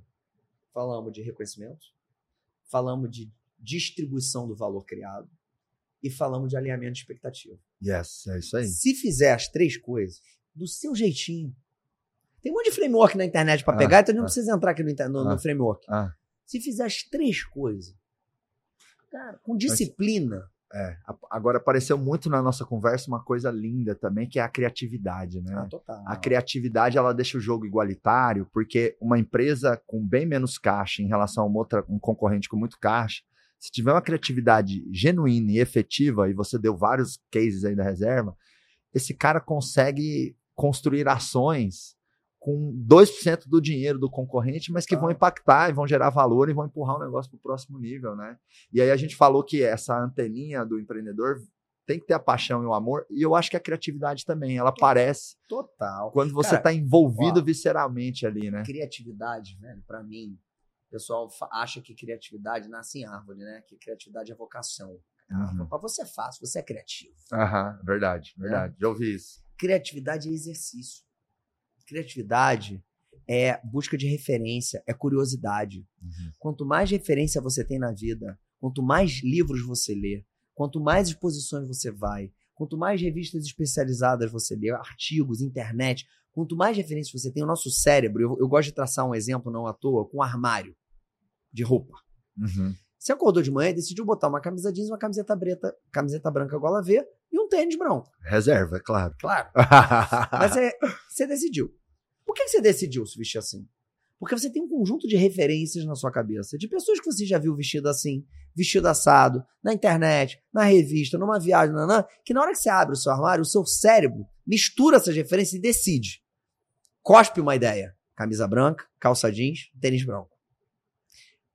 Isso é criatividade. Você criou o seu look do dia, uhum, certo? Uhum. Então, quanto mais você acumular referências e informação e coisas legais que tenham a ver com o seu negócio, quando você precisar de uma ideia, o seu cérebro vai misturar essas referências e vai te cuspir uma ideia. É, talvez a gente pode renomear criatividade para esforcividade, Isso né? aí. Ou criatividade para combinatividade. Curiosidade. Né? Curiosidade, exato. Curiosidade. Legal, legal. Camarada, o camarada, quando começa a achar que sabe tudo, começa a ficar pobre. Sabe por quê? O cara que acha que sabe tudo fica preguiçoso. Não tem mais o que aprender. Uhum, Para uhum. de estudar. Quando parou de estudar. E o sucesso cria muito essa armadilha do ego de você totalmente, achar que você é um bonzão, a bonzão. Totalmente, totalmente. Rony, eu vou propor agora a gente fazer um ping-pong aqui, tá bom? Preparado? Tô Tudo. Pode, pode, pôr, pode, pode pôr. Tô pra Macarena, cara. O ping-pong ficou fácil, meu velho. Porra. Vamos lá, vamos lá. Eu vou falar uma palavra e aí você traz aí uma, uma reflexão, um comentário, uma prática da reserva, ou qualquer coisa que venha no seu coração sobre aquela palavra. Combinado. Serão palavras que são coisas importantes ali dentro das empresas, tá bom? Fechado. Então vamos lá. Começar com o pé direito, hein? Vendas. Num negócio, tudo. É, é, eu, eu gosto de falar uma coisa, e aí eu vou completar o tudo, né? É, para quem é empreendedor, está começando, e é pequeno e médio, é vendas.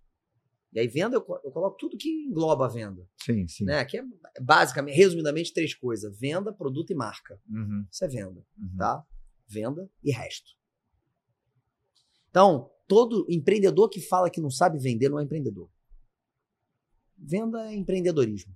Eu gostei disso. A empresa é duas coisas, né? Venda e o resto. Isso aí. Olha a relevância da coisa. Onde né? você quer investir? Em venda. O resto tem que acompanhar a venda. Perfeito, sensacional. E muitas vezes a venda o problema de venda não necessariamente é um problema de marketing ou de venda, mas às vezes é um problema de produto, né? Eu vejo muito isso dentro das empresas. Cara, pô, não estou vendendo, estou vendendo, estou fazendo esforço de marketing e vendas. Total. Mas, pô, vender bosta é complicado, é, é, fedido, não tem tração, Total. tem pouca demanda. Né? Então, Total. Vamos, vamos pôr um cheirinho nesse cocô aí para ele ficar mais gourmet, né? Rony, próxima palavra, cultura. Oxigênio. Não, uma empresa ela não somente no mundo em que a gente vive, ela não. Ela, ninguém consegue prosperar, exceto um artista plástico, sozinho. E olhe lá ainda, né? Que ele precisa de um manager. É. Um e normalmente pós-mortem, né? É, assim, é, é, é, Que é um grande artista que pintou um quadro que o valor daquele produto é intangível e ele vende aquilo por milhões de reais e etc. A pessoa que realmente consegue prosperar, ela precisa de gente. Antes, a, a boa cultura dentro de um negócio, né? Um bom ambiente. A cultura é um ambiente. A cultura é o jeitão. Certo? Eu entrei aqui, eu percebi rapidamente a cultura. Gente, nós estamos na casa do Marcão. tá? Nós É não estamos no escritório, não. tá? Ele me recebeu na sala dele lá em cima. Eu sentei, tomei um café com ele, falando da vida, falando dos negócios. In house, in house. In house. Desci o time todo aqui embaixo, num estúdio maravilhoso. Puta, cafezinho. Perguntou se eu queria um limãozinho na minha água com gás. Essa, essa é a cultura da companhia. Ele falou que o sonho dele, né, é o pleno emprego, né? Essa é a cultura da companhia. É isso que faz o olho das pessoas que estão aqui atrás das câmeras, turma que tratou super bem, brilhar. E olha que tanta gente bonita ali, ó. né? Um mais Certo? bonito que outro. Lud me recebeu, um sorriso no rosto, trouxe água, aí café, aí, isso é a cultura, Uhum. tá? É, antes isso era uma opção. Antes pessoa- as pessoas, o trabalho era, funcio- era um exercício funcional. Na época dos nossos pais, nossos avós e tal, as pessoas iam lá executar uma tarefa e ir embora. O mundo mudou. Né? O mundo se tornou 100% remoto. É, as pessoas elas podem trabalhar das suas casas fazendo pequenos bicos na internet. As pessoas precisam de muito menos dinheiro para viver hoje em dia. Não para ser ter luxos, mas para viver, muito pouco. Vive de Airbnb em Airbnb, anda de Uber ou de 99, ou de A pessoa consegue explorar público, o mundo com muito menos mundo, grana. Bota uma mochilinha nas costas, vai parando na casa de alguém, ou no albergue, ou nananã. Vive para ganhar um dinheiro e gastar o dinheiro. Então, o que motiva uma pessoa a querer trabalhar com sangue nos olhos e amor, que a gente falou aqui, o, o qual é importante num negócio, hoje, porque o dinheiro ele se tornou, a importância do dinheiro se tornou me- menor né, para as novas gerações, é a cultura. Então, a cultura é o oxigênio de uma empresa. As culturas ruins, elas não prosperam no mundo que a gente vive. E eu queria aproveitar aqui, Marcão, para recomendar um livro. Opa, na hora. Tá. Adoro. O Jogo Infinito. É de um cara que chama Simon Sinek, que escreveu o primeiro porquê. Sim, sim. O Golden Circle. Ele traça a diferença entre as empresas infinitas e as empresas finitas. As empresas finitas, elas, é, os jogos finitos, jogo de futebol, é um jogo finito. Você sabe que tem 45, 45 mais acréscimos, você sabe que vai ter um vitorioso ou vai ser empate. O campeonato você sabe quando acaba, tem data, é finito. O negócio é um jogo infinito.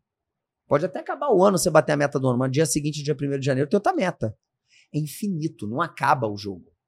Então, as empresas que são infinitas, porque o jogo é infinito, elas lutam contra elas mesmas. Elas têm que ser melhor amanhã do que elas são hoje. Então, por isso, o entendimento da cultura e do propósito é muito importante. Porque senão você não consegue jogar infinitamente contra você se você não tem um sonho do tamanho que você tem, de ter um pleno emprego no Brasil. Como é que você joga? O, o, o teu sonho podia ser vender, sei lá, quantos milhões por, por ano. Aí você ia chegar nisso muito mais rápido do que você imagina, e aí, acabou. Você se, se joga, joga, vai embora, né? Acabou o sonho, né? Então, quando a empresa é infinita, é, é, as pessoas que estão vivendo naquela cultura, elas não estão vivendo pelo resultado de curto prazo financeiro.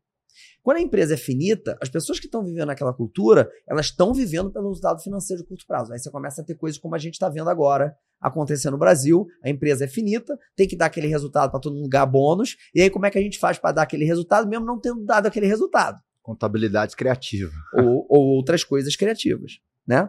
As empresas infinitas, porque elas não têm pressa para o dinheiro, elas são justamente aquelas que ganham mais dinheiro, porque elas têm a capacidade de transformar e disruptar mercados muito maior do que aquelas que são finitas, que estão olhando para o dinheiro, e vai falar, não, agora eu tenho que dar tanto de lucro, então eu não vou investir nisso aqui, que eu tenho certeza que eu tenho que investir que é melhor para o meu cliente, só invisto ano que vem. Entendeu? Então, esse, a cultura é isso. Legal. A cultura cria a infinitude. A cultura, esse trabalho É de cultura te coloca no, jo- no jogo de longo prazo. Você né, morre. mano? A empresa que não tem cultura, por isso que eu falo que a infinitude, o que que é a vida eterna? A vida eterna só é possível com oxigênio. A hora que passa, para de passar oxigênio no teu pulmão, você morre. Ô, Rony, como você acha que o empreendedor empreendedor ele pode ir construindo, clarificando e trabalhando essa cultura dentro da empresa? Porque, nossa, eu levanto demais a bandeira desse tema, porque para muitos empresários, eles acham que cultura às vezes é um puff colorido, é coisa de multinacional, ou que isso não vai é, é, ser relevante, né? Às vezes até por entender, não, meu negócio é venda, é venda, mas tem o resto. Óbvio. E nesse resto tem uma relevância aí que é essa palavrinha cultura, né? Ó, Marcão, ninguém consegue fingir ser alguma coisa que não é por muito tempo. Pra começar. Então, quiser botar frufru, snacks liberado e tratar todo mundo mal na empresa, o pessoal vai achar legal pra caramba duas semanas. Depois vai, vai todo mundo embora. Eu não conheço outro jeito que não É, eu vou usar o exemplo já dado do pão de queijo. Quem é o fundador? Quem é o, o Rony? Quem é o Marcão? O que acontece na casa dele? Quais são os jargões que ele usa? Quais são as frases que ele usa? E onde é que eu posso botar esse jeitão de ser onde Deus mora, nos detalhes, dentro da minha empresa? Como é que eu posso disciplinadamente repetir isso para eles? Como? eu vou te dar um exemplo.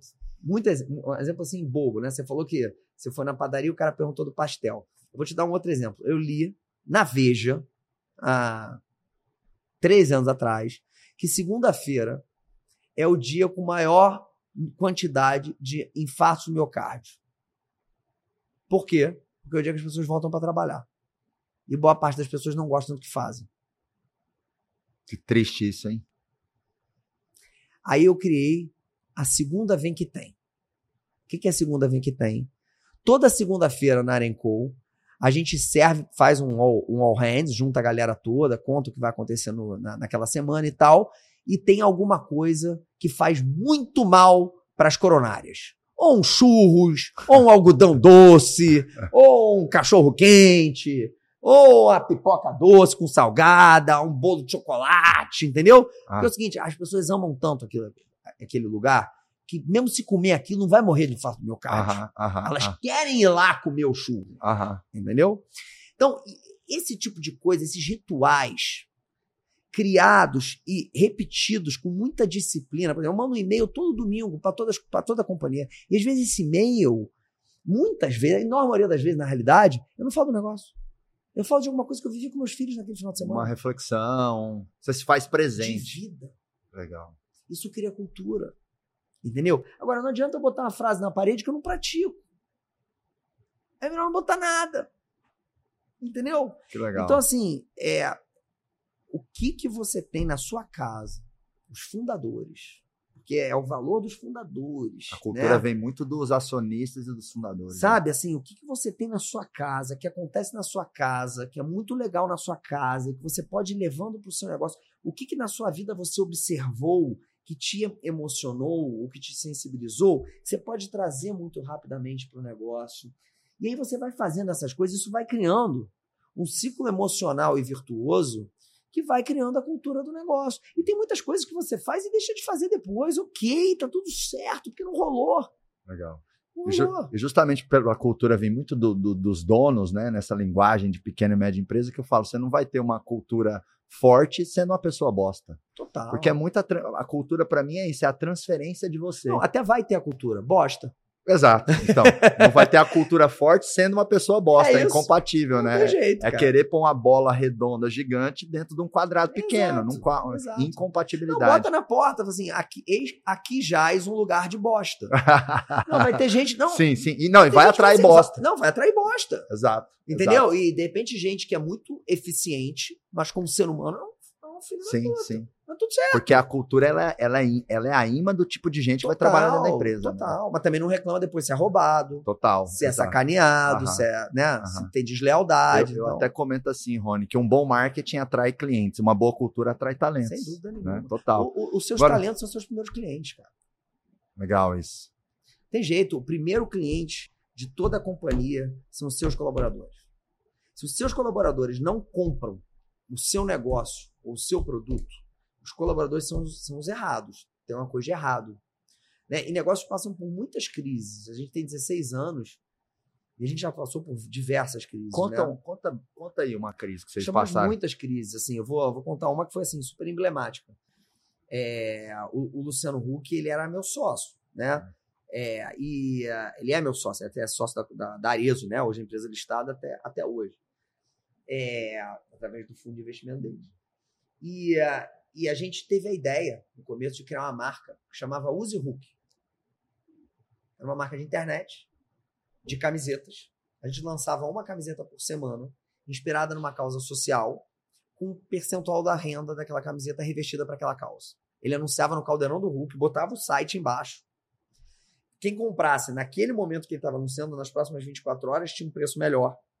Depois isso entrava no, no, no site comum com preço maior. Gerando um efeito manada, etc. Uhum. Esse negócio cresceu muito. Muito. Em um ano, um ano e meio, ele virou um negócio, na época, de quase um milhão de reais por mês de faturamento em camiseta. Tá? Isso eu estou falando de 10 anos atrás. Uou. Então, um milhão de reais era muito dinheiro, Uhum. muito mais dinheiro do que é hoje, Uhum. há 10 anos atrás. E era um negócio de muito volume, né? E a gente não tirava foto de todos os modelos e modelos usando as camisetas. A gente tinha fotos de modelos usando camiseta branca, preta, amarela, lisa e aplicava a arte no Photoshop. E tinha uma coleção que a gente ia lançar de carnaval, é, que toda, todo ano a gente fazia um grupo de cinco, seis produtos com frases de carnaval, de marchinha e tal, nananã, tal. E a gente, sem querer, virando na madrugada, aplicando essas artes em Photoshop para subir a coleção, aplicou sem querer a arte de uma camiseta adulta na foto de uma criança. E a arte estava escrita: Vem em mim que eu tô facinho. E subimos aquele negócio às 6 horas da manhã. Marcão, juro por Deus, às 6 e 15 o primeiro gritou. Quando o primeiro gritou, eu falei, cara, pelo amor de Deus, tira esse negócio do ar imediatamente. Pede desculpa e, cara, explica o que aconteceu. Assim, o que aconteceu não tem desculpa, mas assim, é menos mal. A menina Aham. não usou aquela camisa, era um Photoshop, né? E pelo amor de Deus, tirou uma venda, não, chegou a vender nenhuma camisa, né? 15 minutos. Em 15 minutos, cara, a gente tá falando aí de 10 anos atrás, assim, se o efeito viral hoje é, deveria ser muito maior do que era naquela época, naquela época, foi assim, um tsunami de porradaria. E deu Ministério Público, deu, assim, foi uma, até explicar Foi que feio. birimbora, gaita, assim, foi uma coisa horrorosa, foi uma grande crise, né? E por que, que eu gosto de contar esse exemplo dessa crise? Né? Porque foi uma crise totalmente. é, erramos tentando acertar, né? Assim, ninguém ali é pedófilo, ninguém ali quis fazer isso, né? Explicamos aquilo. E quando passou a crise, para mim, eu vi em consciência, né? Eu falei assim, cara, reserva é uma marca. Eu sou o CEO da companhia, sou sócio da companhia, mas é uma marca. Use Hulk é o nome do Luciano. É o nome de uma pessoa. Cujo negócio principal não é esta marca. Mas no imaginário coletivo é o Luciano lá desenhando as camisetas, o Luciano lá tirando foto da, da- das pessoas e tal. Cara, é uma, é uma responsabilidade muito grande para mim é, ficar com esse negócio na mão. Então tomei a decisão de, mesmo este sendo um negócio muito bom, é, com crise ou sem crise, de descontinuar este negócio. E eu, por uma questão de valor. E aí eu liguei para ele, super preocupado, para falar que eu não queria mais fazer aquele negócio, porque eu não queria assumir mais aquela responsabilidade com a vida dele, que era, puxa, muito maior do que aquilo, né? E ele falou, pô, irmão, graças a Deus que você me ligou a falar isso, porque eu, tô- eu tava preocupado de te falar isso, Olha né? que linda. E, e aí, enfim, foi maravilhoso, acertamos tudo, não. Só que tinha um dos nossos sócios, o Pedrão, que era o CEO da Uzi Hulk, que tocava o negócio. E eu tomei, eu falei para ele da decisão que a gente tinha tomado, que ele tinha que encerrar aquelas operações. Ele prontamente escutou, aceitou, entendeu e começou a encerrar tudo.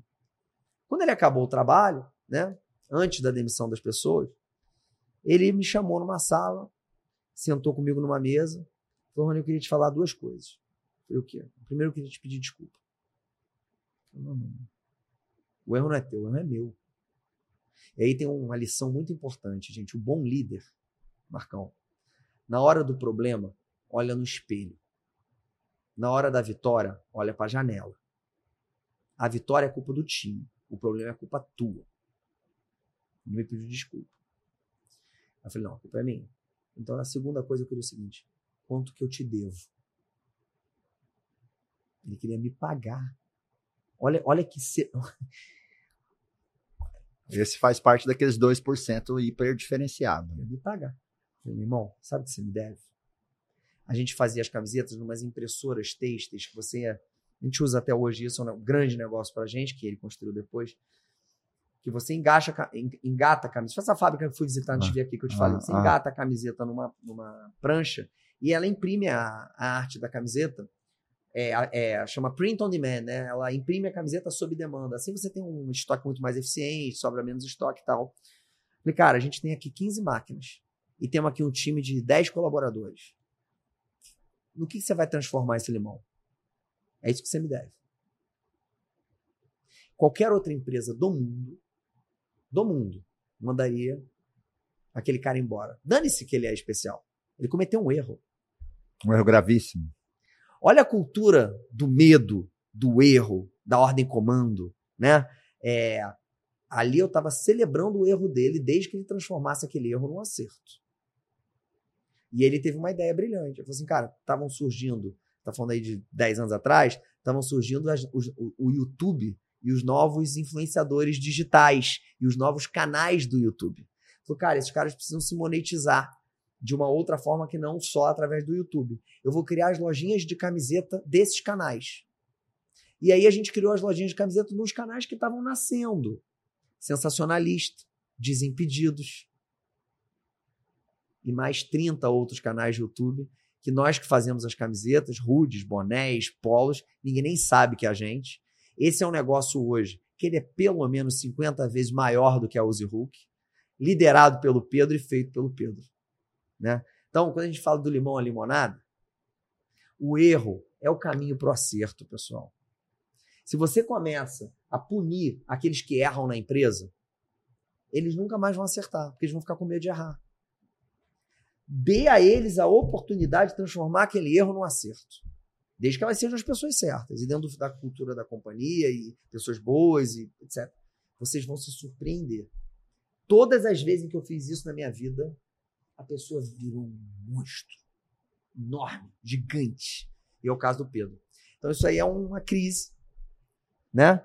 É, que a gente viveu, que a gente aprendeu um monte. Interessante, né? Toda crise bem superada vira um trampolim, de certa forma, Totalmente. né, Totalmente. Então, Totalmente. às vezes, em grandes adversidades aí, que naquele momento zero ali, no curto prazo, você acha que é a pior enhaca da sua jornada, enfim, mas aquele limão ali, né? Se você tiver capacidade, pode virar uma, uma boa, uma boa e velha limonada, né? Meu amigo, é, vamos colocar um super poder aí nesse microfone. E esse microfone agora foi amplificado e milhões de empreendedores aí nesse nosso país vão escutar aí uma, uma, uma fala, uma reflexão, um puxão de orelha, né?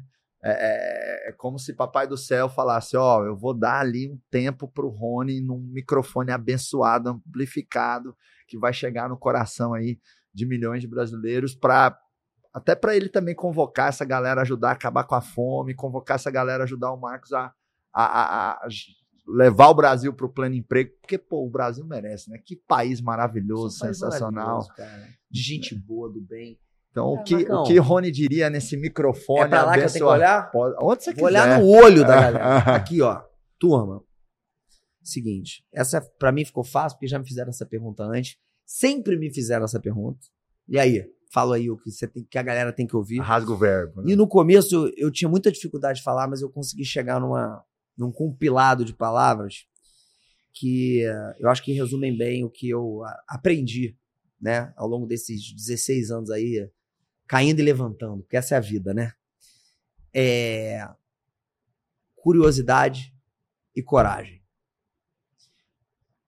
A curiosidade é a matéria-prima da inovação e da criação. Leia, estude. Qual é o teu hobby? Qual é o teu hobby? Vamos pensar o que é um hobby aqui. O hobby é uma coisa que você faz de maneira não remunerada depois que você chega cansado do trabalho. Certo? E que você estuda loucamente naquilo, sobre aquilo. Transformar um hobby num negócio, num país difícil, em que você precisa de resiliência, como o Brasil, é uma excelente ideia. Porque você já vai nascer amando o negócio. Que parece que empreendedor ganha dinheiro rápido e fácil. é o que menos ganha e mais longamente vai levar tempo para ganhar dinheiro. Então, você precisa amar aquele trem, porque o país vai tentar te fazer desistir o tempo todo. É soco na cara, é soco na boca do estômago, é rasteira, é, é tudo é difícil. Então, você transformar um hobby num negócio não é uma má ideia, porque vai, vai te fazer mais resiliente. Você fazia sem ganhar nada mesmo, então vai te tornar mais resiliente. Agora, tá, independente se é hobby ou não, estuda, lê, busca referência. A gente falou aqui de livro hoje. Lê, depois eu vou mandar a lista pro Marcão para botar no, na descrição, na descrição lá do negócio. Pô, leia, estuda, busca conhecimento, vai a espetáculos, vai a cultura, teatro, artigo na internet. Busque o conhecimento. Quanto mais curiosidade você tiver, mais referência você vai ter e mais ideias você vai ter. Agora, ideia não vale nada. não vale um centavo, nada, sem execução. Aí você precisa de coragem. Porque aí você vai acumular um monte de ideia, um monte de referência, você vai ter um monte de ideia. A gente aqui teve 750 mil ideias na conversa. Certo? E lá em cima, então, puta, nem se fala. o cafezinho foi Né? bom. Opa! Sei lá o que tinha nesse cafezinho aqui, no Marcão. É, pô, agora, se não tiver coragem de executar, de errar, de acertar, quando errar, sabe o que vai acontecer quando você errar? Você vai cair. Aí sabe qual é a consequência de cair? Levantar. Mas depois você não vai cair mais. Aí você vai aprender. Aí você vai cair de novo. Aí você vai aprender. Aí você vai aí você vai deixar de cair. E aí você vai ter aprendido e você vai ter um negócio melhor. Então, curiosidade para buscar o conhecimento e aprender sempre. E coragem para executar as ideias com via reboque. Se fizer isso, as chances de sucesso se multiplicam no nível que eu não sei nem dizer o quê. Uau. Curiosidade e coragem. Curiosidade e coragem. Eu sempre gosto de trazer uma reflexão, Rony, que de tudo que a pessoa ouviu nesse no episódio em questão aqui do Pode Acelerar, já foram 70 episódios com grandes mentes brilhantes, né? O que ela vai fazer com o que ela ouviu? Pra mim, sabe não é aquele que sabe, sabe é aquele que faz. Sem dúvida. E aí até sempre peço a galera, pode até escrever nos comentários para aumentar o nível de comprometimento. Talvez você está ouvindo no YouTube, ou talvez no Spotify, ou manda um direct para mim, ou um direct pro ideia. Rony. Que a gente tem que escrever as coisas que a gente vai fazer e a gente tem que declarar para outras pessoas para aumentar o nível de compromisso. Total. Senão aquela coisa fica guardada dentro de você e é fácil você ficar confortável ali escondendo aquilo. Então, o que você vai fazer com o que você ouviu aqui, né? Que, que ação, que atitude, que ideia, que, que primeiro passo, né? Tantas coisas a gente conversou aqui. Saiba disso. Sabe não é aquele que sabe, sabe aquele que faz. E Rony, é o seguinte, vai rolar a Macarena ali, que a gente tem um ritual aqui do Pode esperando, Acelerar. Tô esperando. Vai. Na verdade, eu, eu conto assim, eu conto até três, né? Eu falo um, dois, três, e eu falo pode, e você solta um acelerar aí. Vou Aqui- acelerar. Aqui, no, tá aí, no microfone. Tá bom, Mas vou com soltar. toda a energia nossa, Porra, energia do soltar. propósito. Toca aí, toca aí. É pra Você sabe que eu tremer. tenho um acelerar na reserva? Tem um acelerar? A reserva tem uma frase. A reserva, né? Ah, a gente ah. respeita os a cultura e os valores de cada marca. Ah. Vamos que vamos, porra. Vamos que vamos, porra. Então eu vou então, falar o acelerar com tudo e você vai falar o vamos que vamos, porra. Beleza. A gente fala junto. Então tá bom. Vamos que vamos, porra. E acelerar Porque não pode falar palavrão, caralho. Tem ter que sair veio aqui. Tá, beleza. Então vai ser um, dois, três, pode acelerar, vamos que vamos, porra. Vamos embora, fechou. Vamos um, dois, três, pode. Acelerar! Vamos que vamos! Porra! Vamos que vamos!